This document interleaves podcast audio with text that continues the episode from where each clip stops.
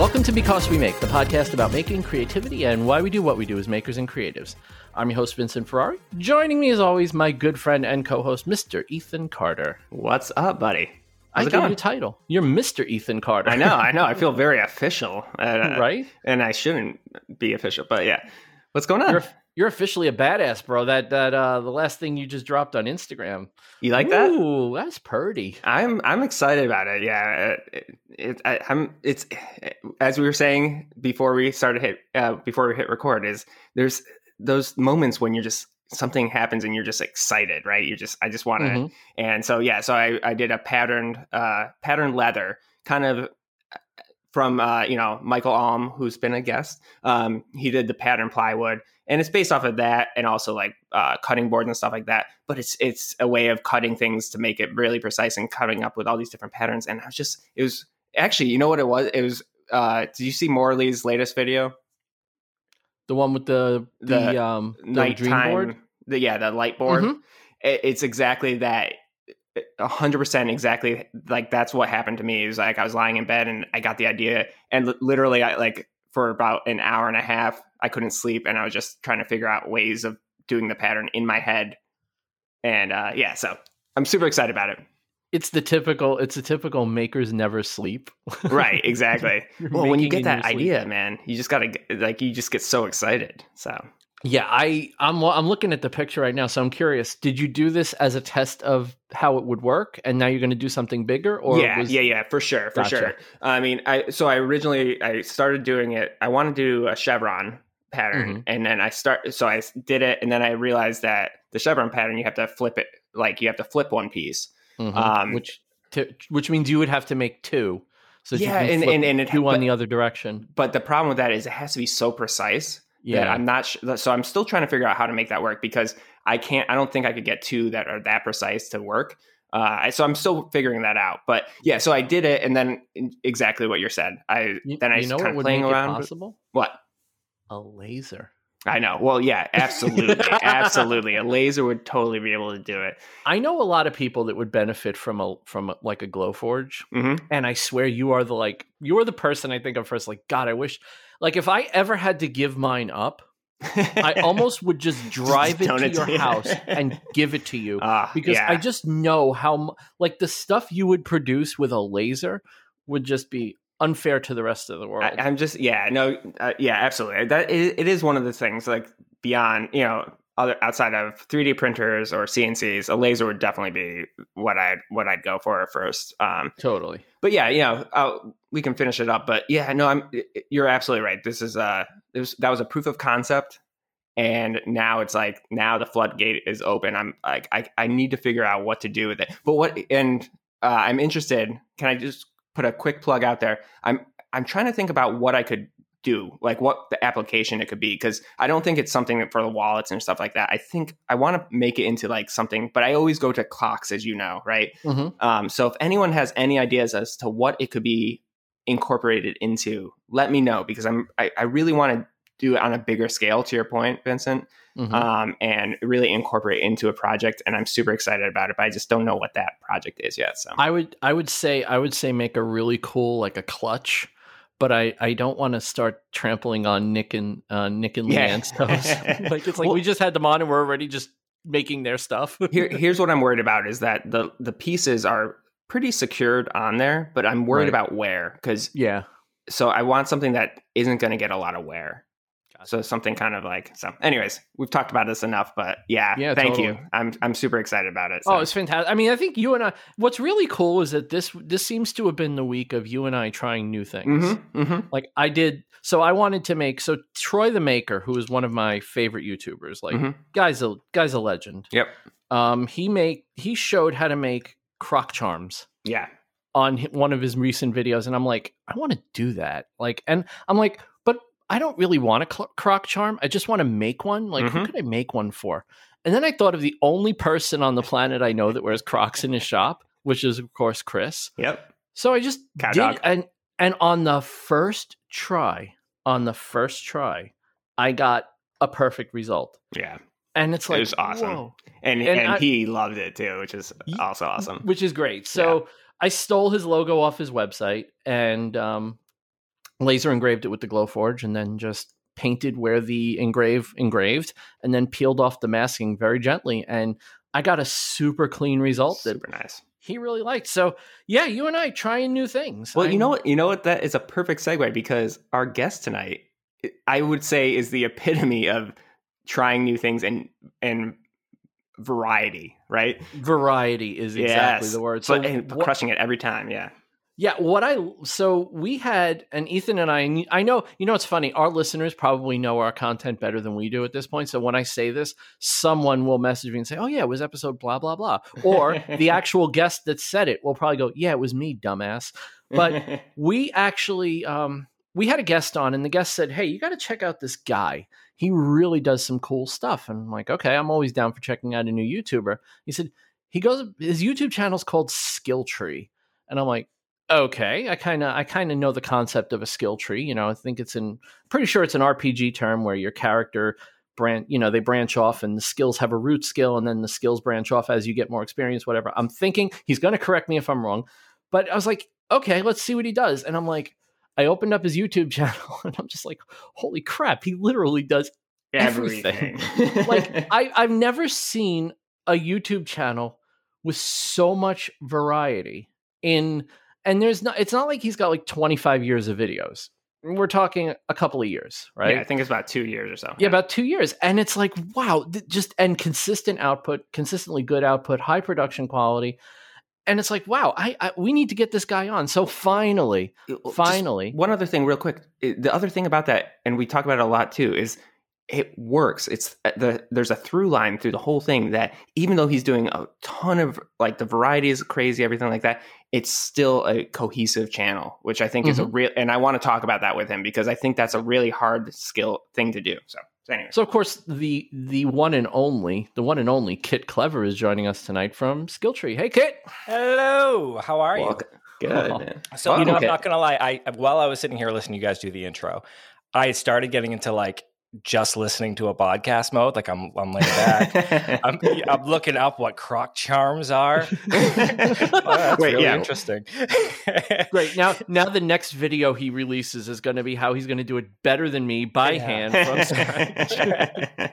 It's all about the one-upsmanship. It's what I do. Level up, right? Yeah, leveling up. You. I love that the first thing that happened. That after we got, after you and I had our first chat, and you're like, yeah, come on. I got so excited, and I immediately told my wife, and she's like, that's awesome. And then she just goes, keep leveling up, you. And I'm like, all right. I screenshot, send it over. And she's like, why did you send that to him? I'm like, because it's freaking awesome. It proves that I do actually watch his channel. Right. You know what? That makes me especially happy, because that means you watch it to the end. Yes, exactly. Right. To the end. I see. Let's just put it this way. I watch almost all of my YouTube content on the Apple TV, and I have literally never stopped one of your videos short. Like they play out completely till I get the up next sign on my screen. That makes me happy. Yeah, no, I would agree with that, Vincent. They are engaging all the way through, which I can't say for even some of my favorite YouTubers. So why don't you give us a little bit of a bio, so we kind of have an idea of who you are and what you're about. And I don't even know, like, it's funny, like when we have somebody that's really specialized, it's very easy to go, all right, let's start with this, because this is your skill. I'm almost confused as to like where to get started with your enormous skill set. So let's start with a little bit of personal background, like where you're from and how you got started. Sure. I'm like, exactly where do you want me to start? Like, I was born on a balmy August night. It was a dark and stormy night. The doctor looked to the nurse and said, "This one." I'm born and raised in Massachusetts. I'm originally from kind of just south of New Hampshire. In fact, that's where all the shopping was done, because there's no taxes there. Live from there, or die. I lived in Will. I jumped around towns for quite a bit, and then I've landed where I am now, which is kind of I know, Ethan, you're in Massachusetts, right, or that area, New England? Yeah, I'm in Dedham, Mass. You're in Dedham, all right. I'm up in air. Oh, nice. Yeah, I've also spent a lot of time in New Hampshire, because my grandparents live there, and my uncle lives there. So that's It's nice. I like this area, aside from all of the snow. Yeah, seriously. But, the whole YouTube bit, I've kind of always been a bit of a collector of skills, which is a really, I think I said this in the other podcast too. It's just a really nice way of saying that I'm not good at sticking to one thing. Like I get really bored really quickly. Yep. So I'll learn a thing just enough to say that I know how to do a thing. And then I immediately want to jump to another thing. I'll come back to that first thing. But once I kind of get the nuts and bolts of something, my brain is like, okay, let's move on from this. Which has been a blessing actually that the channel has brought me, because it forces me to finish things. I can't get to a part where I'm just like, yeah, I think I know how the rest of this will go together. I'm like, nope, you got to finish this. So that's in a timely fashion too. Right. So yeah, otherwise, I mean, I've always been that kid who like took apart the old VCRs and tried to put them back together, or, you know, just figured out how things worked. You know. But you got to actually put things back together? I did. So yeah, to me, that was the challenge. I used to take everything apart. Yeah, that's my same thought. That was the puzzle of it all. I took it all apart, and then I got to put it back together and see if it actually would play a tape again. So most of them did not. My father at one point restricted my access to his tools because I was taking too many things apart. I believe it. Yeah. Mm. I was pretty much the only one who used the tools. My dad had a job in which he had to use tools all day. So the tools in the house were just never touched. Like, you know, one of those people who works with their hands during the day. So nothing gets done in the house. Right. Right. Yep. I completely understand. That was my dad. My dad was a carpenter, and he would make beautiful stuff, but nothing ever got finished. And by finished, I don't mean completed. I mean finished, like finished. Sanded and stained and like polished. No, because that was work, right? That was exactly work. Right. It was like, no, you need the structure of a cabinet. You don't need the pretty of a cabinet. Right. I got a splinter. Walk it off. You're fine. If you're not bleeding, it's not serious. That's what are you doing rubbing on the wood? Yeah. Oh man, I hardly know what to say. It's weird because we've had so many guests, and I'm actually just like almost a little bit starstruck, because I feel like I've gotten myself into, I don't want to say a rut, where I'm making a lot of the same things over and over again, which I don't really mind because I like what I make and I enjoy doing it. But there are times where I'll be sitting here and I'll go, I don't really want to go down to my shop tonight. Like, I don't want to go down. Like, I don't want to make another cutting board today. Like, and that's a moment where it's like, try something else. And that's exactly it, right? Mm-hmm. And that's why it's like on, you know, I wasn't feeling particularly great. And when you're not feeling great, you know, woodwork is one of those things where it's like, if you're not feeling 100%, schlepping wood around your shop is just not fulfilling. I don't care how much you love it. So I sat and that's when I did the croc charms, and I worked on a bracelet for a customer, and I learned how to drill beads. Like, and I was like, oh, okay, yeah, this is the kind of stuff that is really a good way when you're not feeling well to still be productive, but not have the pressure of doing your normal routine. Well, and I'm interested to hear, because for Kit, like, how much of the, because I'm hearing what you're saying, Vincent, and I know that's where you're going. Mm-hmm. How much of that, the variety in your channel was you know, your plan going in versus just keeping you interested? It was the plan going. So my very first foray into YouTubing was a vlog, and it lasted maybe like 10 episodes long, and it quickly evolved into, it was just like what I'm doing on the weekend, which is always a project. So it quickly turned into just a how-to show, and I'm like, you know what? I'm just gonna do this because this feels good. But I very much didn't want to be. I don't like that feeling of being tied into a single thing. So like a lot of people, my leather stuff, for example, gets the most views. People love the leather stuff. Whenever I do one, it always crushes compared to the rest of my videos on the algorithm. I'm raising my hand right now, by the way. Yeah. But that's so not to say I don't like your other stuff either, but just, yeah. Yeah. And that's, I love the leather stuff too. Like I really enjoy doing it. I think I would enjoy doing it less if it was the only thing I did. Right. So when I do get to do my leather projects, I'm ecstatic to do them. Like that mage hood I did recently, I was so over the moon to even be starting it because I've been planning it for a while. We've been talking about it. I've seen the little drawings and pictures that my partner had put together. And it's just like, I was so excited to jump in. And the piece of leather, when I bought it, it sat on my shelf for like 2 weeks and I would just go over and touch it. It was beautiful. It was beautiful leather. So I genuinely love doing it. But if I had to do it all the time, I don't think I would love it as much. It's that excitement, that build up.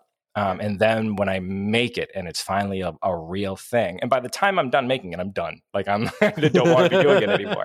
I just want to finish. I hate stitching. Like there are parts of it that it's just this busy work that I don't like to do. But damn, do I love the finished product. I love it. So that's awesome. That goes with a lot of the stuff, though, like that bear skull one I did recently. That was a long time in the making, too.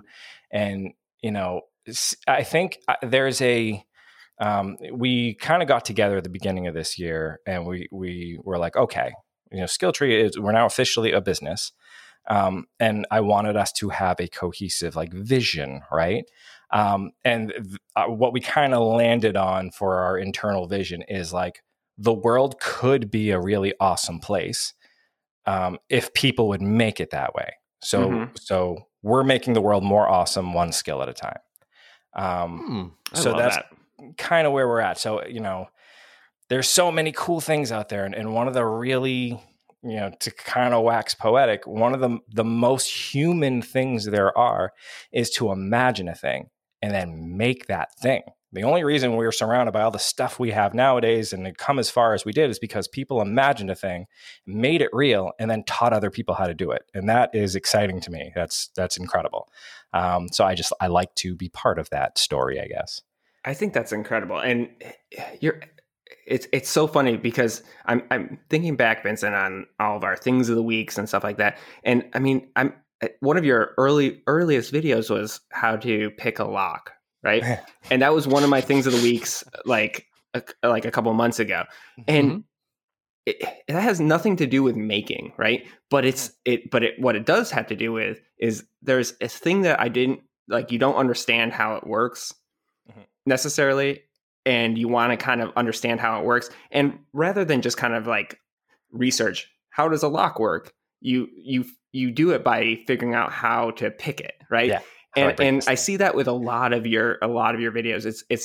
It's about figuring it's portraying how the thing works or how to do the process in a way that's not like necessarily a direct how to, but kind of a exploratory way of figuring out why it works or how to do it. Does that make sense? And I think the whole thing with a skill tree, and it's kind of, so I've been in martial arts since I was 8. And my instructor, my Sifu, has a thing where he doesn't care about like the actual technique or whatever. It's more the principle. If you understand what you're trying to get at, you can move yourself differently and make it so you can make this thing happen. Right. So with the skill tree in general, so each thing I'm not just showing you like, all right, now you do this, now you do this, now you do this. I want you to understand why you're doing it, because you don't have to do it the way I'm like 99% of the stuff I'm doing on camera, I am making up as I go because I have no idea what I'm genuinely have no idea what I'm doing for most of these projects. I just finished a forge, lighting that thing up scared the hell out of me. I tell my wife, I'm like, listen, I need you to leave the house for a little bit. She's like, why? I'm like, because it could blow up and I don't want you to lose the front face. This is for you. Yeah. This is, yeah, pretty much. So yeah, I think once you understand the principle of how a thing works, though, you can come at it from so many different angles that it's almost the rest of the video is almost irrelevant. You understand the principle of the thing, right? Well, and I think, and we've said this before too, is that so many when I watch a YouTube video, I almost never make the thing that I'm watching, right? I almost never, and some people do, and that's fantastic. But I'm rarely watching a video to be like, I want to make that exact thing that person made. Right. It's more about, at least for me, it's more about I want to see how they problem solve. I want to see their techniques so I can incorporate it into whatever I want to make or whatever problem I need to solve, right?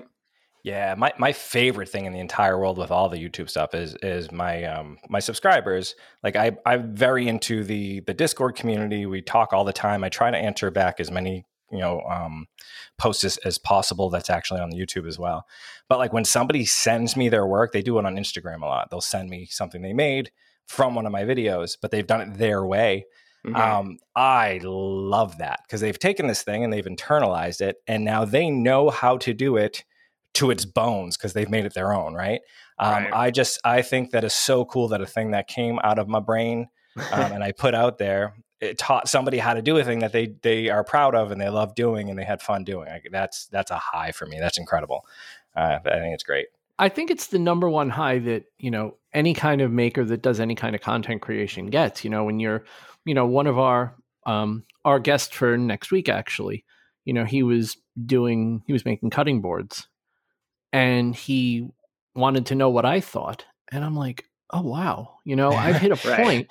I've hit a point where people want to know what I think. Like, that's so crazy to me. Your stuff is beautiful. Thank you, sir. I appreciate that. Yeah, no, you do great work. And, by the way, really, really funny side note. I got a picture tonight from my nephew. The first cutting board I ever made in use. Way. And it's awesome. It's just seeing it being used. I was like, oh, wow, that's so funny. Like, it just seems like ages ago that I made that. I'm like many, many past that, Right. But yeah, I can imagine like if somebody showed, especially the stuff you make, because you could get that for any number of skills, which is like, people are like, oh, I learned how to make leather belts from you, or I learned how to make armor from you, or I swear to you, the one thing that I've been trying to learn, I had a long discussion.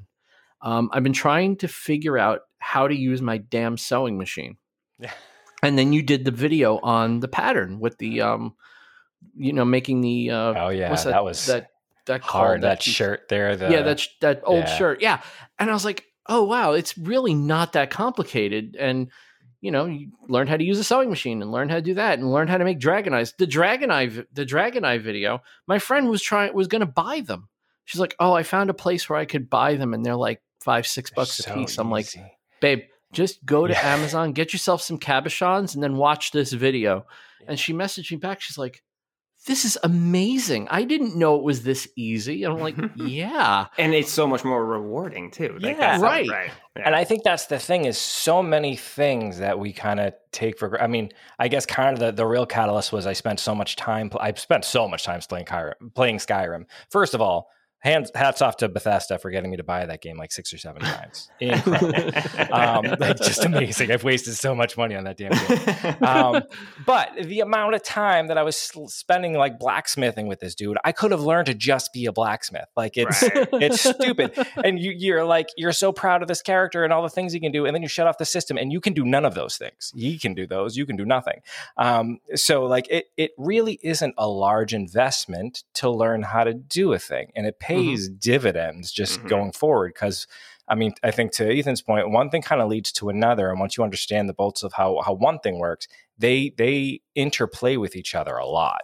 And then you're just like, well, it's kind of like this thing I learned how to do before, so let me try it, and it's less scary then, and then it just snowballs, and how to do a bunch of crap. And it all fits. The way you've kind of assembled the skill tree presentation is kind of brilliant, because you're not just saying this is a bunch of skills. You're kind of treating it like skill building in an RPG, and I know, obviously there's no official score, but the idea that you're leveling up a skill, like we're going to level up our leather work, and we're going to do belts, but we're not just going to do belts. We're going to do we're going to do them the proper way, and it's like, wow, this is pretty cool. Like if you go back to all your leather stuff, you basically would have a course in leather work. Oh, definitely. Yeah, and I try to start from the most basic, and every single time I try to add on a new thing.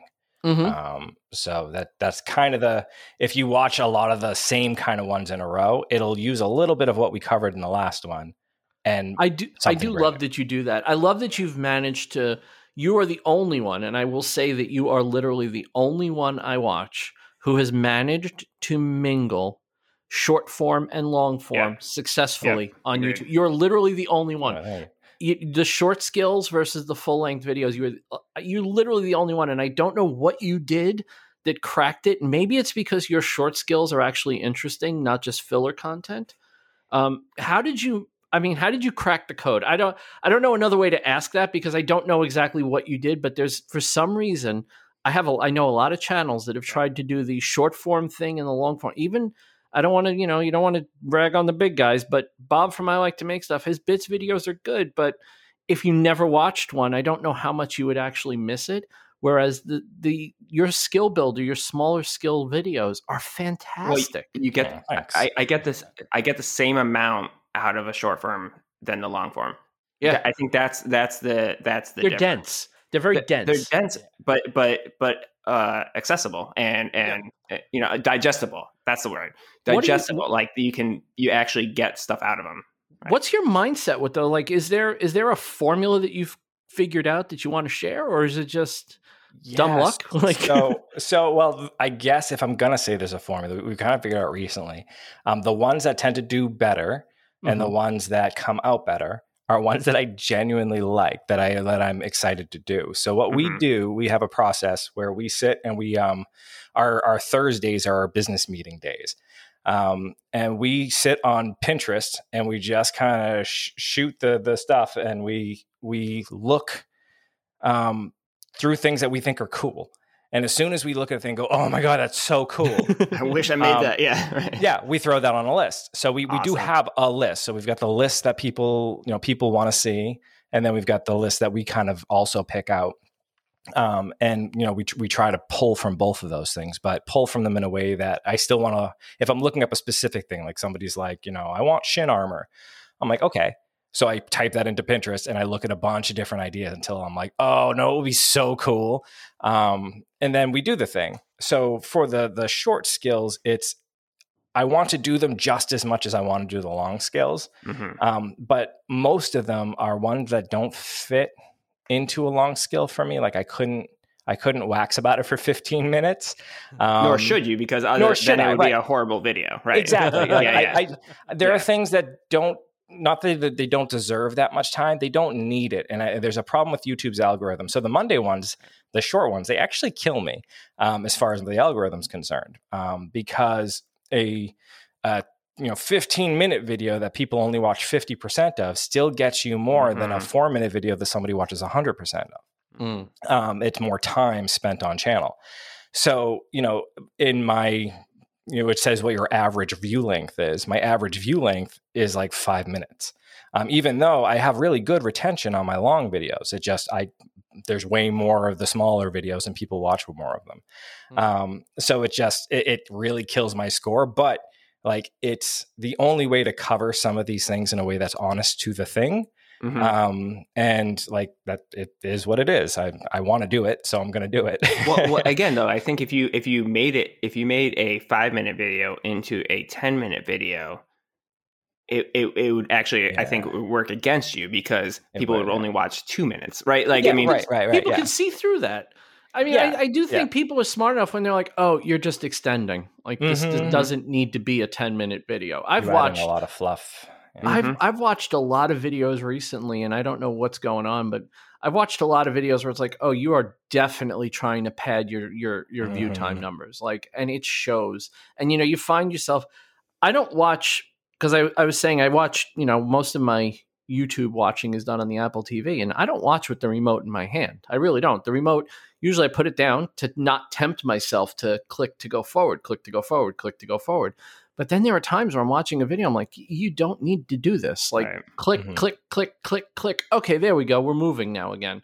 Well, and it does. There's no value when you're padding it out. It's just literally just adding time. So I literally edit a video to what feels right, and then I look at the time. Yeah, same. And I know I don't always get it right, but at the same time, like, I think a lot of people have said this. If I'm bored watching my own video, then you're in trouble, right? Like, because those are your babies, right? And so if you're bored watching your babies, the world, then you got to kill your babies. Yes, exactly. You got to kill your babies. That is such a thing. It's especially with the quick skills, I try to do that, because if I've started yammering for a bit, that's not what they're there for. You just in and out, learn this thing. I'm definitely somebody, I watch YouTube at the 2x speed all the time. And I really don't have the patience for, which is horrible. It's horrible to say because I'm the last person who should be talking, because every once in a while I'll just have a little sidebar where I talk to the camera about being a nerd or something. But like, if I genuinely just need information, I want to learn anything. I don't need an additional 6 minutes of talking. Like I try my hardest to make sure that the front loaded stuff that I do, the little setup for what the episode's about, isn't too long. Usually if I end up talking, it's on the end of it. And that's more for my like subscribers who don't the mind people that are committed. Yeah. Yep. Like the people who are going to drop off once they've learned how to do the thing, they're gone. It doesn't matter. The people who are sticking on after that, they might want to chat. They might want to, get to know me a little more or something. So I try to make that a little bit more fun and show off the things they've made. And I think that makes sense. I think that's a really smart approach to it, because I think you're right. The people that are there for the last 20% are the people that want to be there no matter what. Yeah. So but those are committed 20%, right? So it is worth it to give that 20% something to wait for, and they're the ones I'm making it for. Like when I, you watch my earliest ones when I'm talking to the camera, like I look like a deer in the headlights. It's so funny to watch your earlier works. God, yes. But like once I heard somewhere, I cannot for the life remember who said it, but to look at the camera and talk to it like you're talking to one person. Pick a person you want to talk to and explain it to that one person. And like at this point, I've built up the community so well that I know what a lot of the people in my Discord want to hear or whatever. So I'll just kind of pick one, and I'm talking to that person this entire time. Well, that humanizes it. I think that's brilliant, actually. I think because you're right.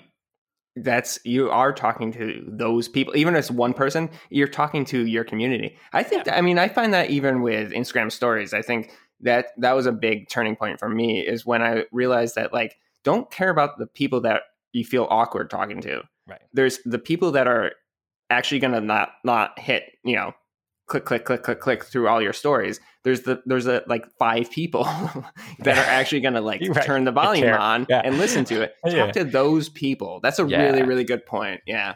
Well, one of the things I love about you and your channel is the way you really made the community part of the program. Like they're not just ancillary characters. And I was thinking about this tonight because I was watching Dan from the Danocracy, that dude? He's absolutely fantastic. His videos are freaking awesome. And I was watching, he did a video tonight where he compared Stuart Semple's mirrorist mirror paint to a Molotov chrome pen. And I was like, well, that's something I am definitely interested in, because I actually have a bottle of Stuart Semple's mirroriest mirror paint sitting on my desk right now. And I'm like, I wonder if it's worth $40. And he did a side-by-side comparison of the two. And it was like such an interesting video. And the thing that was the hook and why it reminded me of the way you operate.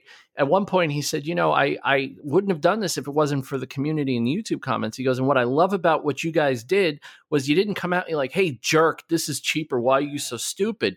You came out and said, hey, try this because I think you're going to like the results just as much, and it's significantly cheaper. And it turns out that there is a reason to use the Molotov pen over the highly expensive Stuart Semple stuff, if that's your need. Right, if that's what you want. Each has its place. Yeah. Mm-hmm. And he's like, I wouldn't have known that were it not for the community. And instead of coming at me, criticizing and telling me how I got it wrong and how I don't know what I'm doing and how I'm the worst YouTuber ever, you guys gave me useful information that I could turn into more YouTube videos for you guys. And I was like, wow, and it was funny that I watched that tonight because that reminds you of the way you operate. And your legion of fans and the community that you've created—they're very much part of the program. I love it. Yeah. That, and to your point, like there's plenty of times where, almost every episode where on the Discord, someone's like, "No, would have been a better way to do this," or "No, would have been a cool way," or why you were having that problem because of this thing. And it's like they have the experience in this thing. A lot of them, they're specialists. I had someone actually on my on the strawberry video I just did, a chef messaged me and was like, oh, you shouldn't actually, quick tip, you shouldn't scrape the cutting board with the blade side. You should turn your knife over because it'll keep it from going dull. I'm like, Oh, that's awesome. Like, yeah, that's so obvious now that you say it, but yeah, no, clearly it wasn't a thing that I knew to do. It's like I am committed to the learning of the thing, and I try to get it across with every episode. Like I try to be really careful not to say like, you know, now you do this and now you do that. Like I'm some kind of an expert. I'm like, I did this and I tried this thing because I don't know what I'm doing. I have yet to cover a skill yet that is a thing that I'm actually good at. So I don't know about that. Well, yeah, I don't either. But well, come on. I think I've experienced that. How's that? I understand. Okay. Like, but I understand what you're saying.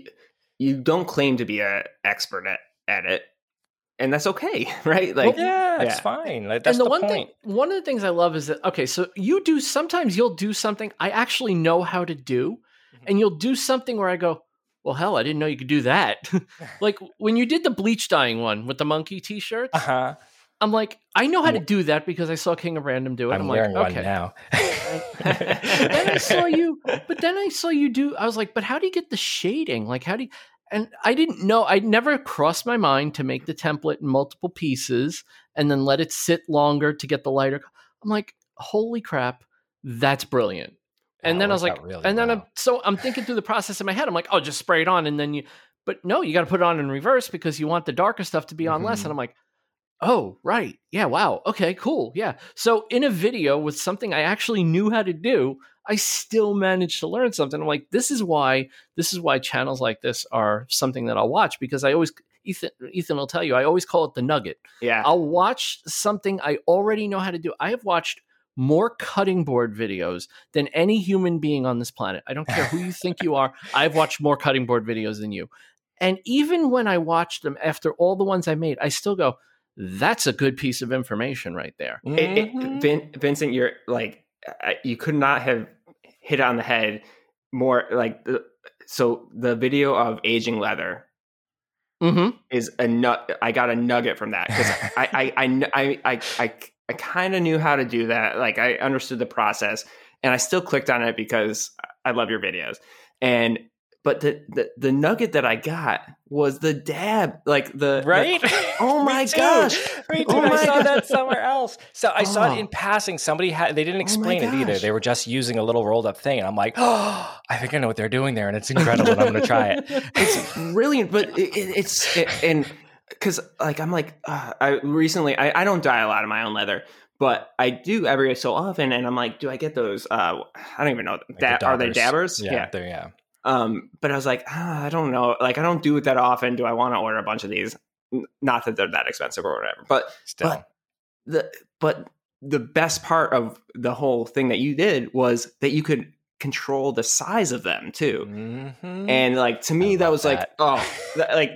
It was an instant video. Like I learned, like that was I learned more from that video, from that one little tip, than I watched from like four other videos. And so that's you're absolutely right, Vincent. It's the nugget that you get from 100%. Videos. So there's a thing, again, kind of going back to the one thing that I actually am good at. Like I've been doing martial arts forever. There's a phenomenon where somebody will come in and it'll be like their first time in a sparring night, and they'll come in to fight, and like they just clock you. They get you. Like it's just one of those things where you're like, what? And people call it like beginner's luck, but it's like, no, it's they haven't learned the same way you have, and so they're coming at it from a completely novel angle, right? Because they don't know the quote unquote rules, right? Like they're just doing whatever they can do to make this thing work, and it works because you don't expect it, because everybody else is kind of doing the same stuff because they've learned. Yeah. So like, yeah, when somebody approaches a thing and they're completely green, they come up with some stuff that you're like, huh. Actually, that's pretty clever. Right. Totally. Yeah. Okay. Oh no, I'm sorry. I'm scrolling through your videos as we're talking. I had to ask, aside from maybe the ballista, did anything you make just terrify you? So, like I said, the forge has probably terrified me more. Well, okay. The forge has terrified me. The thing that terrified me the most was the Gambit's throwing cards. Because I didn't see that one. Where's all right now? I'm interested. All right, sorry, yeah, I made exploding throwing cars. And the what's it called? There's a mix. It's like Phillips something mix or whatever. Yeah, but, the red stuff that no one will tell you the full ingredient list for. Yeah, I mean, all you got to do to make it is you crush up match heads and then you grind off the red stuff and you mix them together. The problem with that stuff though is any pressure it doesn't like sets the whole thing off. So you're cutting it like it's like you're like a from Scarface or something, like you've got a little razor blade and you're trying to mix it all together carefully, right? But it wants to explode on you, and it's one of those substances that you're like, I know you want to hurt me, like everything in you is from the depths and you want to kill me. So I've got it, and like it took a bunch of iterations before I got the card to work. So I have these like cards put together in this hollow space with little rocks inside, and any movement, I'm afraid, is going to make this stupid thing go off in my hands. So like I'm carefully, and then when I go to throw it, I realize like I bring it back to go to throw it, and I realize, wait, the force of just me bringing my hand forward is going to send the little rocks back, which means it's going to explode as soon as I move my hand quickly. That's stupid. That's not going to work. So like, yeah, my wife laughed because I come like my workshop's in my basement. So I come up with these big thick leather gloves on and like safety glasses and a little apron. And I'm holding this thing like it's sacred just out in front of me in both my hands. And I'm walking real slow. She's like, what are you doing? I'm like, these cards might explode. Open the door for me. And just so you realize how insane, guys, realize how insane this is. I looked up Armstrong's mixture on Wikipedia. Yeah, Armstrong's mixture, thank you. And under safety considerations, only about 10 milligrams of it is used per item of consumer fireworks. Depending on composition, conditions, and quantity, Armstrong's mixture can explode violently in an enclosed space. Amazing. So wait, is this throw cards like a mutant? Yeah. Yes, yeah. That's the one. Oh my gosh. Vincent, remember? I think I told you at one point my favorite superhero, which is the weirdest thing ever, was Gambit. So yeah, that's right. You know what? I forgot about it. You are 100% right. Yeah. You did tell me that. Yeah. That's weird. I've got to revisit that too. I do like little theme things every once in a while. So like right now I'm making like themed costumes. I'm doing like the War Mage, and I'm doing the Corrupted Druid and all that. But I'm also doing like mutant powers that I like, right? So I'm trying to figure out what the next one would be. So that was one of the starts. You gotta do Cyclops. You gotta do Cyclops. Hero powers is what I'm calling, because then that's where I also did the wizard fire wand. Oh yeah, yeah. I wanted to be like Harry Potter or something. That thing was so much fun. I'm trying to think like how you could do a convincing Cyclops. So that's the one I was thinking of doing. This is what I'm thinking of doing. Just strap a Glowforge to your face. Yeah. Just melt your eyes out. What I was thinking of doing is mounting up, you know how you can basically overclock those little laser lights so that they burn things? Oh, yeah. That works really well with DVD lasers, by the way, if you take one of them apart. Ooh. Now we're talking. They're smaller. Yeah, now we're talking.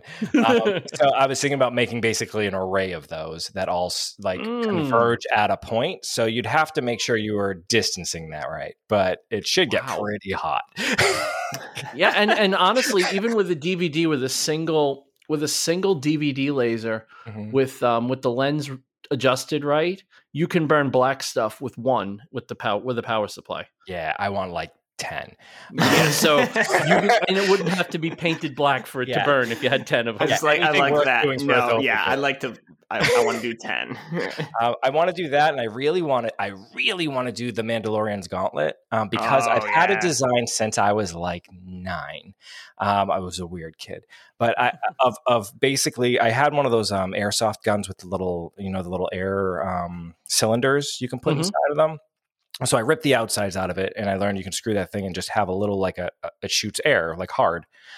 So I figured if I made a little array of those things and they all fed into a single tube, then I can have almost like cartridges with different things in them that the air would feed through. So like sometimes they could shoot darts, sometimes you could have it pressurize a liquid, so maybe have a flamethrower. So just depending on how you changed out these cartridges, it'll do different stuff. So that I want to make that and all these different cartridges to go with it. So you're just kind of changing it. So it's like I'm shooting fire, and then quickly take that cartridge out, do it, and now I'm shooting darts, and like I want to make it so bad. It's been in my head for years and years. What about, here's another one for you, in case you hadn't thought of it. Scorpion's Spear from Mortal Kombat. Oh, you were so, okay. Okay. I am in the martial art I do. I'm a chain whip expert. Like that's my wow. Yeah. So I basically use his weapon anyways, and I've wanted to forge one for a while. So styling it exactly that way. I mean, he's technically rope dart, but I'm going to go with chain whip because I love my chain whip. And I'll kill myself with a rope dart. I feel like we're bonding over this stuff. Like I love this. Yeah. Vincent, so don't remind me not to piss him off. Excited about it though. Yeah. Nah, well, he could give you one of his chill rocks. You can use one of his chill rocks. Yeah, we'll do some mandala. Everything will be chill. We'll be fine. Exactly. One of the most amazing things about your channel is like you'll do like you did even on back-to-back videos. You did the War Mage costume, and then the next thing you did was chill rocks.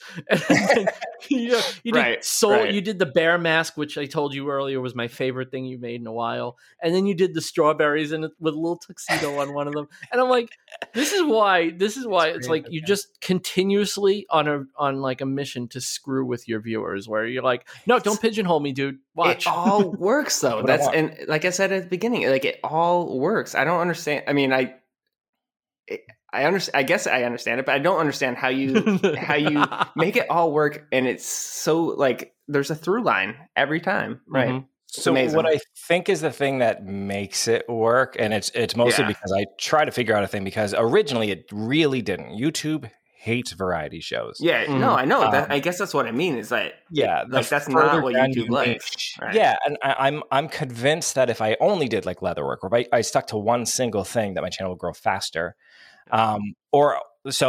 In theory, it would. I don't think it would because I wouldn't like it as much. I think you wouldn't be passionate about it. So yeah, right. I think the thing at the end of the day that is the through line is my nerdiness around the things. Like I don't think the thing itself. And you're passionate about it too. Yeah, yeah. Like yeah. I'm just usually the thing I hear the most on my comment section. It's the only reason I say it is that I like how excited you are about this thing.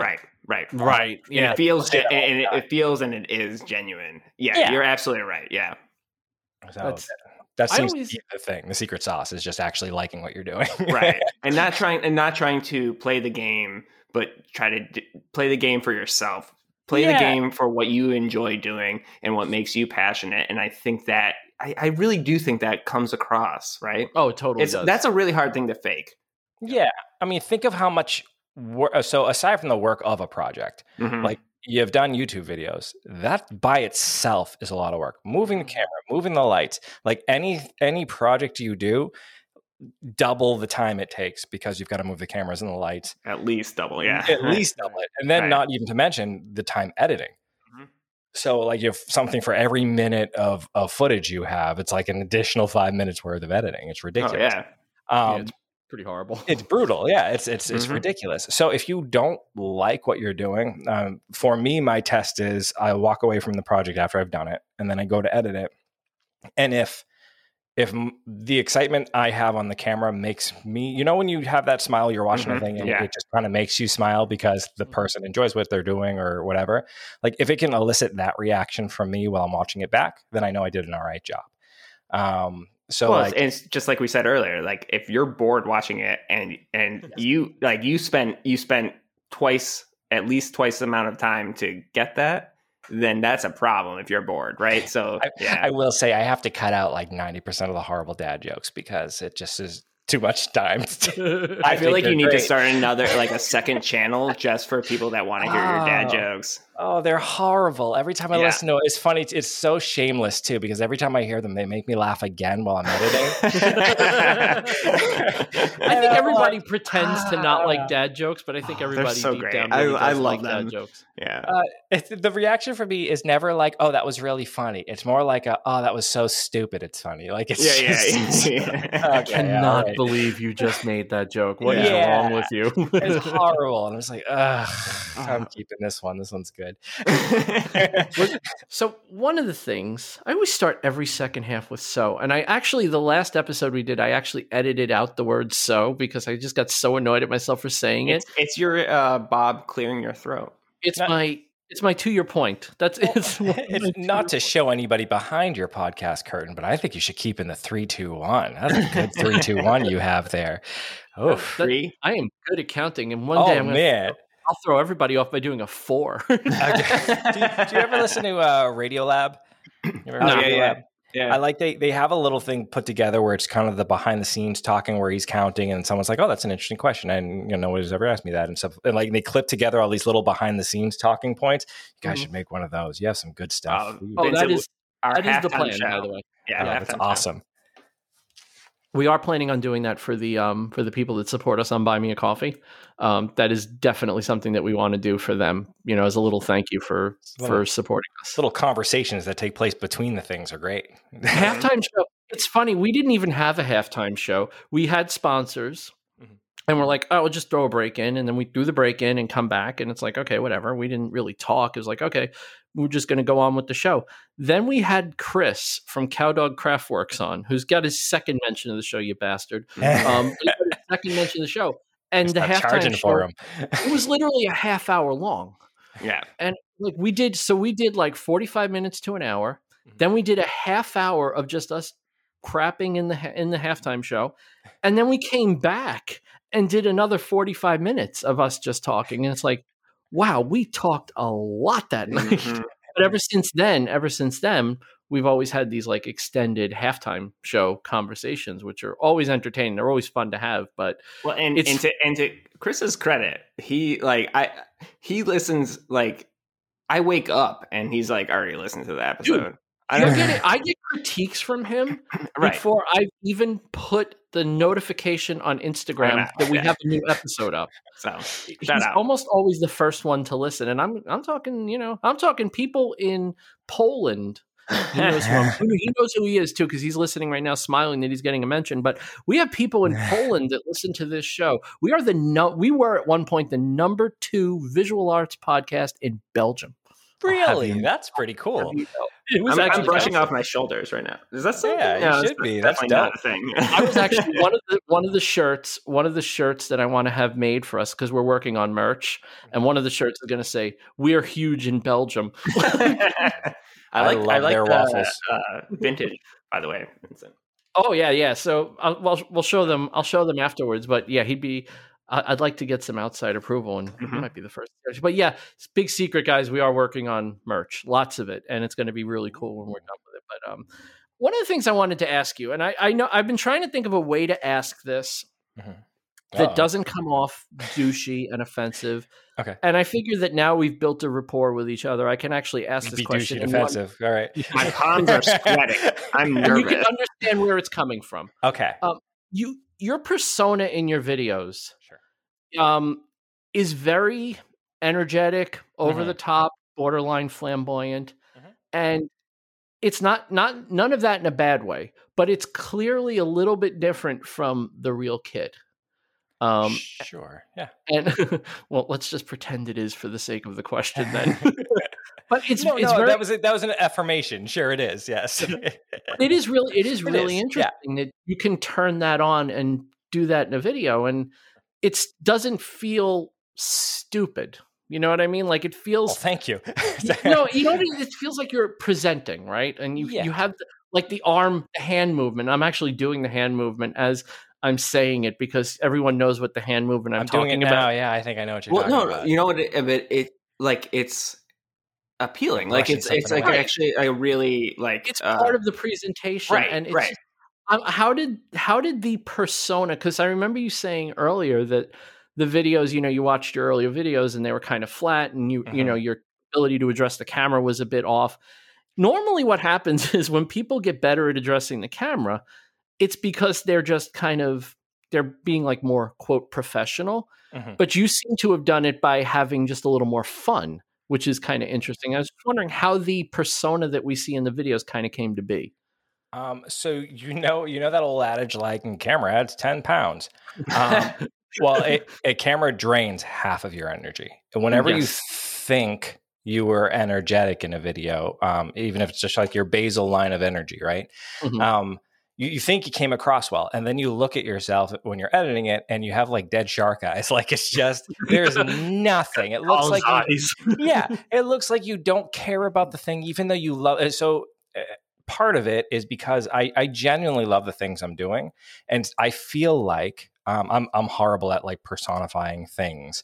I feel like if I don't present this thing truly how I feel about it, I've done a disservice to the thing. Like the thing is cool and it should be able to stand on its own. And it's awesome. And I am genuinely excited about it. And if I do a bad job showing you that I'm excited about this thing, you're not going to like it as much either. And this thing deserves it because I genuinely love this thing. You know, it kind of at a certain point in my head, and I don't know if it's because I'm like a super D&D nerd or whatever, but like, I come up with a little story for a thing. And, you know, even though it's like this, I made up for it or whatever, like it exists in this little world inside my head. And I feel like if I don't tell a story well, it weakens the whole thing. And it just, it deserves more than that. So you're like, basically there, channeling your excitement from the thing that you made into your presentation of it, right? Yeah, exactly. It's that I want you to feel what I'm genuinely feeling for the thing. Right, I think if I come across a normal human emotion wise, like it really does feel really flat.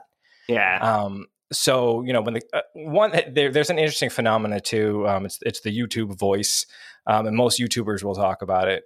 It's just your voice does change when you're talking to the camera. I don't know if it's because you're trying to project to the mic or you know, it's the kind of excitement it's almost like a pitch a little higher than you would usually speak. So, you know, rather than being like, hey, what's going on, everybody? You know, I made this thing today. It's like, hey, what's up, everyone? You know, it's that really like, hey guys, hey guys, what's up? You know, what's going on? Oh my gosh. Yeah. Right. And it's not even a thing. Like, I feel like I can control, like every once in a while, I'm like, I'll bring it down a little bit because my voice is getting tired or whatever. And then it just comes back up there. So the camera does that anyways once it turns on. But yeah, it has a way of just kind of sucking energy from you. So I feel like I have to give it that little nudge. It's not fake because I genuinely am excited about it, but it's not how I normally speak. That's what's amazing to me, right? Because it normally, you know, I'll tell you, I'll just, you know, I'll say this because people are just going to go, ooh, dude, that was a dumb thing to say. But you know what? People understand what I mean. When I first saw Bobby Duke's videos the first time, I was like, oh, you know, I'm not interested in this at all. And what ended up drawing me in was he was talking. I forgot who he was talking to. He said, you know, he turns that on as a way of putting up a bit of a barrier to the camera to just make it easier to do the videos. Sure. Right. And after he said that, I just had such a respect. I was like, wow, the fact that he can turn it on that deeply and keep it going and like not break character, that it was like I had a whole new understanding, and then I became a huge fan. But it's not fake. It's not fake. It's a presentation. Vincent, you're absolutely right. And as you were saying that, that's exactly what I was thinking. It was like, so I said the same thing. It's like when I do my stories or I do an intro or whatever, I'm much more energetic than I naturally am. Right. Yeah. But it's not a fake thing at all. Like I really am excited about the project and everything like that. And it's just like, I'm going to do it. I want to show you how excited I am. Right. It doesn't come from a place of like deception or anything. Right. Yeah.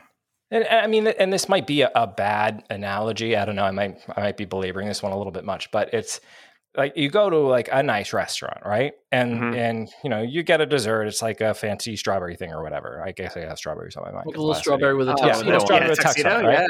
Like it is just a strawberry, and that is just chocolate. You could have just a strawberry with a chocolate bar on top of it and call it a freaking day, right? Like it's. Well, what about hazelnuts? How about them hazelnuts? Yeah. Oh my God, those are so good. But there's a thing. They're so good. Anyways, there's a thing about presentation, right? Like that's part of why you go is you want that. Even the restaurant itself, there's a feeling that comes along with it. And that's part of what I'm trying to put out is the feeling as well. Right. Right. And it's just hard to get across when it looks like you are kind of blasé about the thing. But you are excited about it. I mean, you are excited about that project. Yeah. Like that's the thing is like, you are excited about it. And So, you know, you made this project a day or two ago, right? And now you're trying to present it. And yeah, I mean, you're not as excited in this moment as you were at that moment, but you were at that moment that excited.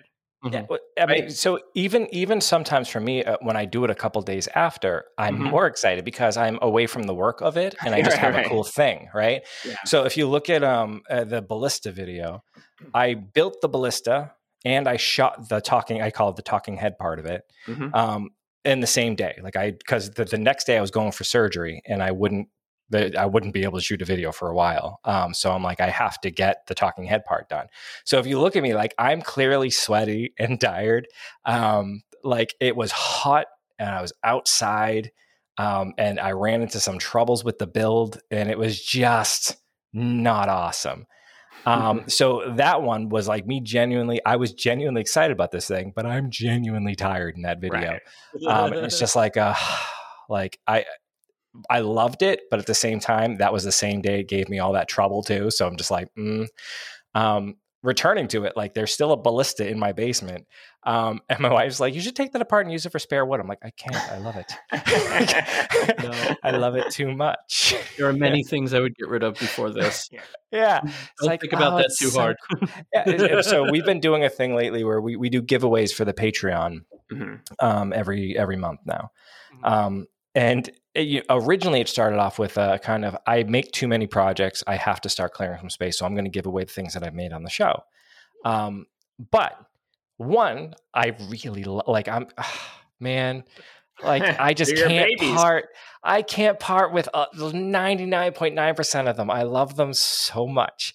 So I've taken to like giving myself extra work where I make a new thing for them. I'm like, I'll make you one just like this one. Yeah. I will make you one of these and it'll be yours, exactly tailored to what you want. But so you don't take mine because I love it. My precious. Yeah. It honestly, I'm such a horrible hoarder with the things I make, but I love them so much. Have you ever finished a project and looked at it and gone, oh, I can't believe I freaking made that. Are you kidding me? Yeah. Where did that come from? Almost every project. Yeah. So I will say often, like it's definitely, especially because I do tend to do things that I've never done before. So, you know, I'll do them and I'll try them. And it's interesting how easy a lot of these things end up being. Like I honestly really, aside from like being a kid and playing with Play-Doh or whatever, like I never really work with clay. I just don't. Like that. I'm incredibly pleased with how that bear skull came out. Oh yeah.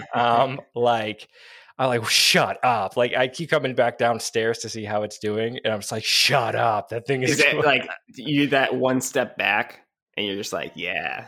Right. Yeah. Yeah. You know, you make a thing and you know, I think there's a process where you see it become what it is. Right. So you get the kind of excitement where you do a little thing and it starts to come together. And you're like, oh, that's looking pretty good. But it's when you like go upstairs to go to the bathroom or take a drink or something like that. And you come back down and you almost see it with new eyes and you're like, oh my God, I'm amazing. Yeah. The magehood was another one for me. Like I wasn't even working on it at the time because I was too busy, but I kept like just going downstairs to sneak looks at it. Like it was on the form and I'm looking at it. I'm like, oh my God, I love this thing. I can totally relate because I've started because it's so cold in my basement now that when you put finish on a cutting board, it never, ever dries down in my basement. So what I'll do is I'll get all the finish on it. I'll buff it. I'll leave it downstairs for a while. But then when I'm done for the day, I bring it up and I leave it in my office on a table, sometimes covered. And there are times where I'll peek my head in my office and just look at it and go, oh, you're a beauty. Yeah, well, look at you. Like, I start sexually harassing my cutting boards. It's like, oh, so, you are sexy, aren't you? It's one of those things where I can kind of understand the ancient concept of the muse, right? Like it almost feels like you don't do that thing. Right. Like you step away from it, you look at it and you go, I don't know who did this because it was not me. I don't know how that thing came out. I've actually heard a lot of makers, particularly, you know where you hear it the most from? You hear it from like painters and sculptors, where it's like they describe their process almost as like an out-of-body experience where they go on almost this like alpha brain channel like autopilot mode where whatever's in front of them is just coming out of them naturally without them actually intervening. It's You know, it's like almost like, was it Michelangelo that said that the sculpture's already in the rock? I just have to help it come out. Yeah. Yeah, absolutely. You know? And it's weird that artists kind of all have this vibe where it's like, I'm not making the art. The art's already there. I'm just showing it to everybody. I think that's go ahead, please. No, I was just going to say, I think that's the funny thing about makers too, is that I don't think a lot of makers think of themselves as artists, and I am one of them, but the mindset is the same, right? It's like, I'm just trying to like bring this out of whatever I'm working with. I don't know. Yeah. I think there is an art in it. Like I've always been a person who really loves machines. I love machines. I love how they're put together. I don't like it when someone mistreats a machine. Like, you know, it's just trying its best. But like, there is an art to a thing that not only is aesthetically pleasing, but it serves a function and does so well. That's almost an even deeper level of art, right? Like I think that's, you look at the success of like Apple, right? You took this thing that is a functional, awesome thing, and you made it sexy.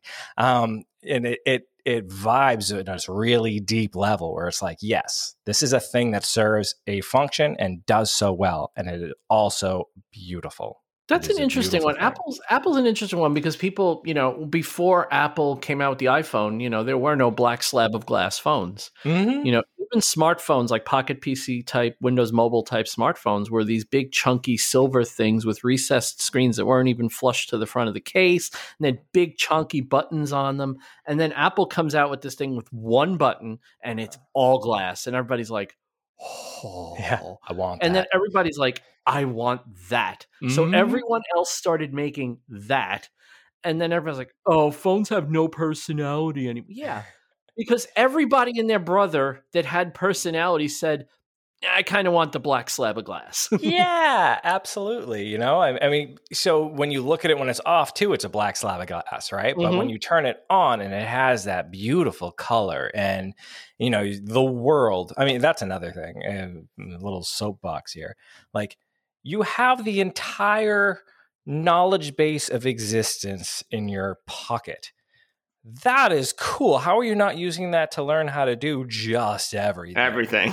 Just everything. Like, I can get lost. When I research, I have horrible analysis paralysis. When I'm researching for a project, like, it'll be just days of me just wading through videos of how other people did it, reading, you know, posts about how people did this thing, and just compiling all the different ways other people did these things. And on the tiniest little minutia projects, there's hundreds of thousands of pieces of content out there of somebody showing you how to do this thing. Not only is like all the the information of humanity on these things, but it's like in duplicate. It's incredible. It's like YouTube is the greatest learning library ever, and I know that's a cliche, but it's most true. Of what I know about everything I've learned watching people that are smarter than me or that are more experienced than me do it on YouTube. I mean, you know, I have sitting on my desk right now, I have a couple of cabochons that are going to be dragon eyes. And it's like, and I will get, you know, I'm one of those guys that I have the supply. I see something on YouTube, and I'm dangerous because I'll see something on YouTube and I'll sit there with my phone and I'll be like, oh, pause. Okay, I need to order glass cabochons. I wake up so many mornings. I'm like, what did I order? Like, and it's not because I drank or anything like that. I'm just like, I order things when I get so excited, right? That's the funny thing. Like, I can't even use the excuse because I don't drink. Right, so I can't even use the excuse that I'm drunk ordering. I'm just passionate about having the stuff in case I decide today is the day I'm going to make some dragon eyes. Like, you want to know what's real dangerous is now that we're like an official business, it's a tax write-off for me. So I'm just buying everything. I'm like, awesome. Yes, I need all of this stuff for projects. It is funny though. Like, I have stuff. I have stuff in my office right now that I bought for the jewelry making stuff, and it's like it's stuff that I haven't even opened yet. Because I just haven't had the need, but I know that one day, I'm gonna need that, and I'm gonna be so glad I had it. And I forget what it was, but just like a couple of days ago, I went, "Oh no, I already have that. I don't need to go buy that. I'm just gonna start using it now." You know, I feel like that's the same thing with YouTube, though. I feel like I put all those videos in the back, right? because someday I'm going to use them, right? Yeah. It's so like funny. Skillshare is one of those things for me. Right. Like I pay the yearly fee just like everyone else. I don't get comped my account. I haven't gotten enough referrals where I've gotten a free year. Okay, fine, whatever. I pay for my account. I love my account. Do I use it all the time? No, but I do know that if I needed it, right, it's very easy to just jump into it and just take a class and go, oh, I understand that now. It's amazing how much you can learn in a short period of time when your goal is to learn a thing. Right. Yeah. Yeah. Mm-hmm. When you're like that, especially when you're, at least for me, like I tend to be someone who learns with my hands. Like I can watch the video 1,000 times, but until I try to do it, exactly, I don't internalize it. Yep. So I'm terrible. Again, I think that it adds to my analysis paralysis, where I'll just look it over and over. I'm like, yeah, but is there a better way to do it? Is there? And I'll see somebody else who has a complete, it's the internet. So somebody is willing to say that this other person is completely wrong and this way is better. So then now I got to dive down that rabbit hole. But until you actually lay hands on it, you're like, oh, I see what they were saying. I understand. Well, it's like, they did it this I'm pretty sure at this point, if Mary Lou gets one more message from me, like, hey, I got a question for you. It's going to be like, her content is great. Her content is great. I'm not going to lie. I did show her what you said, because I was like, I felt like she needed to hear it. Mm-hmm. And I'm like, I really wanted her to hear it, because I think, and I've said it a million times, I said it last week, and I don't want to turn this into the Mary Lou segment every week, but it's just the last two videos from last week are just so damn great.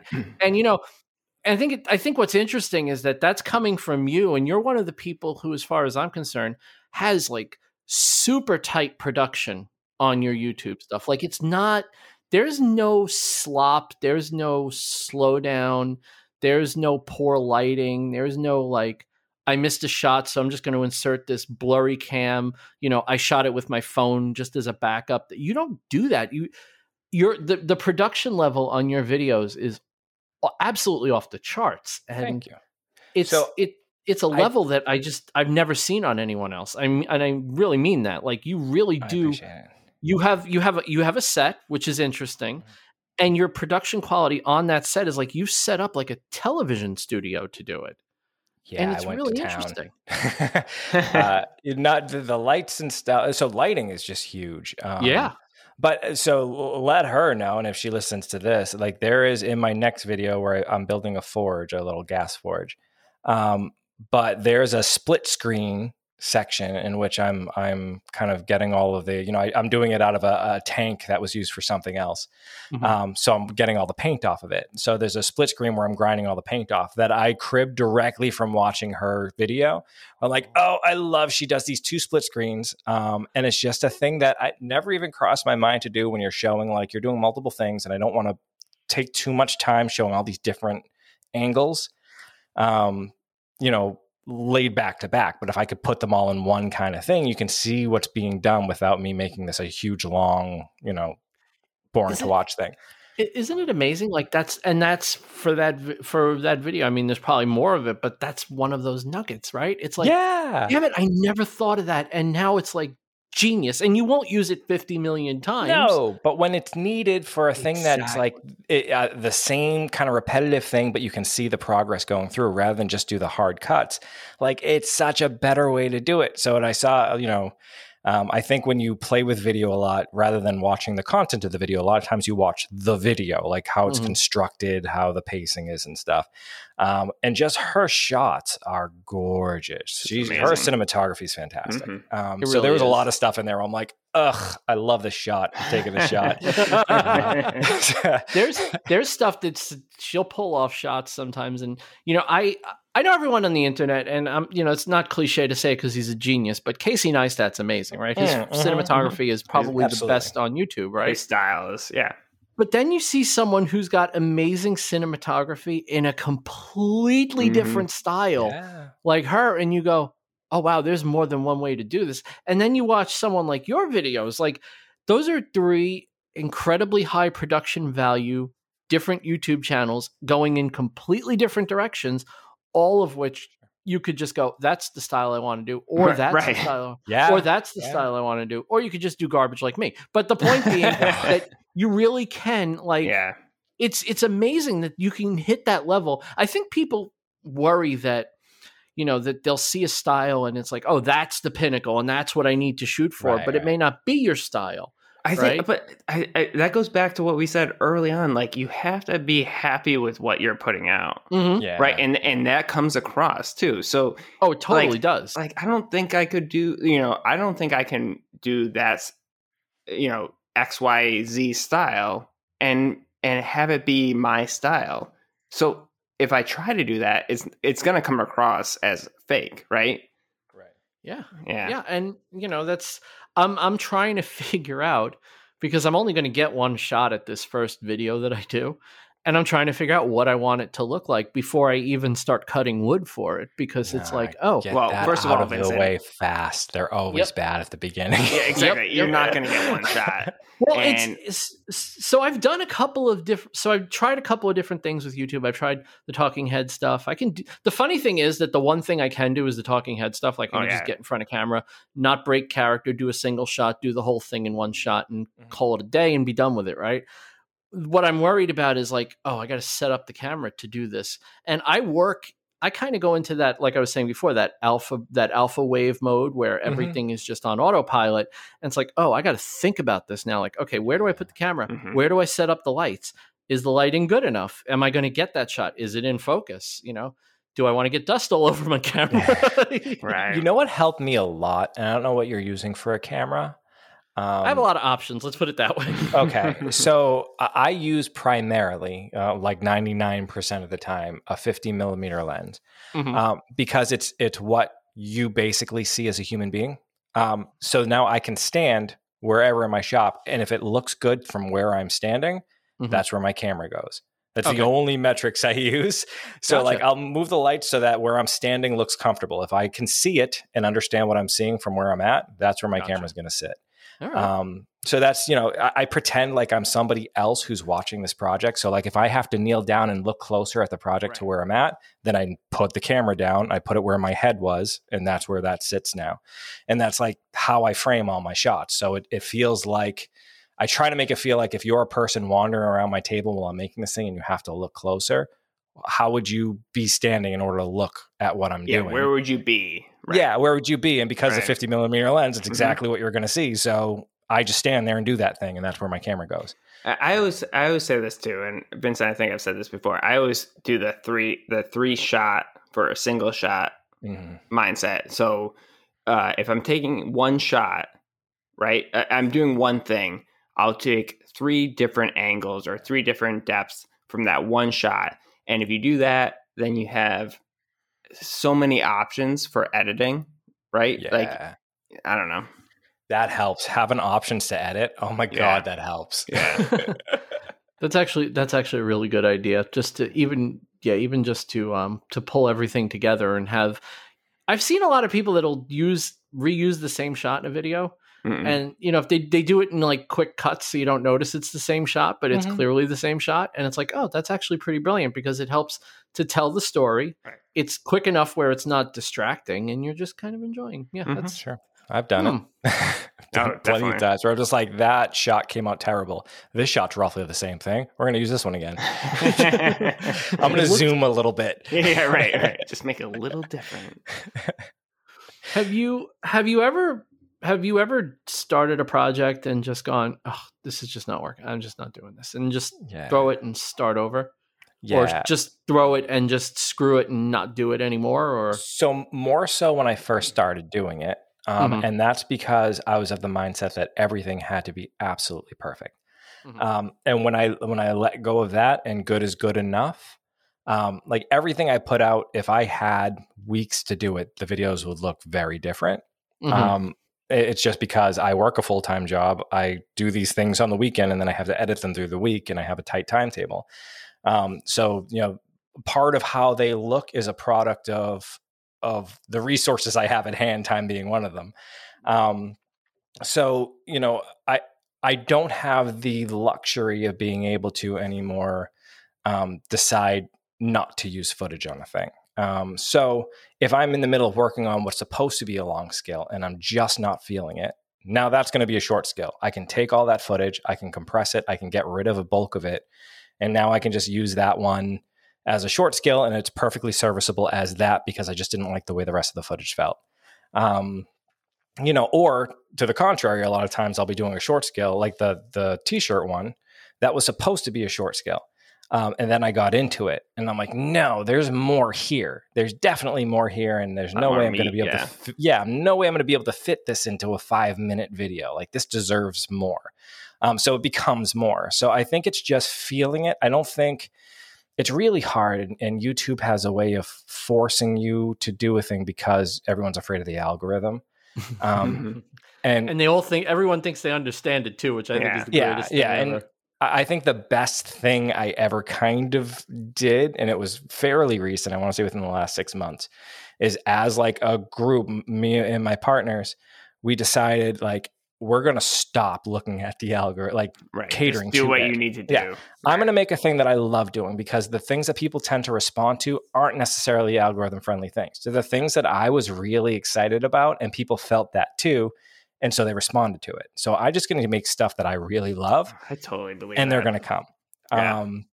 Like that has made a big difference, not only for, I've seen my subscribership kind of jump since then, but also for me. Like, I'm the one who has to do these things. And if I wake up on a Saturday morning and I'm like, oh my God, I got to shoot today. Like, that's not a good start. That's a bad start. Right. Yeah, that's true.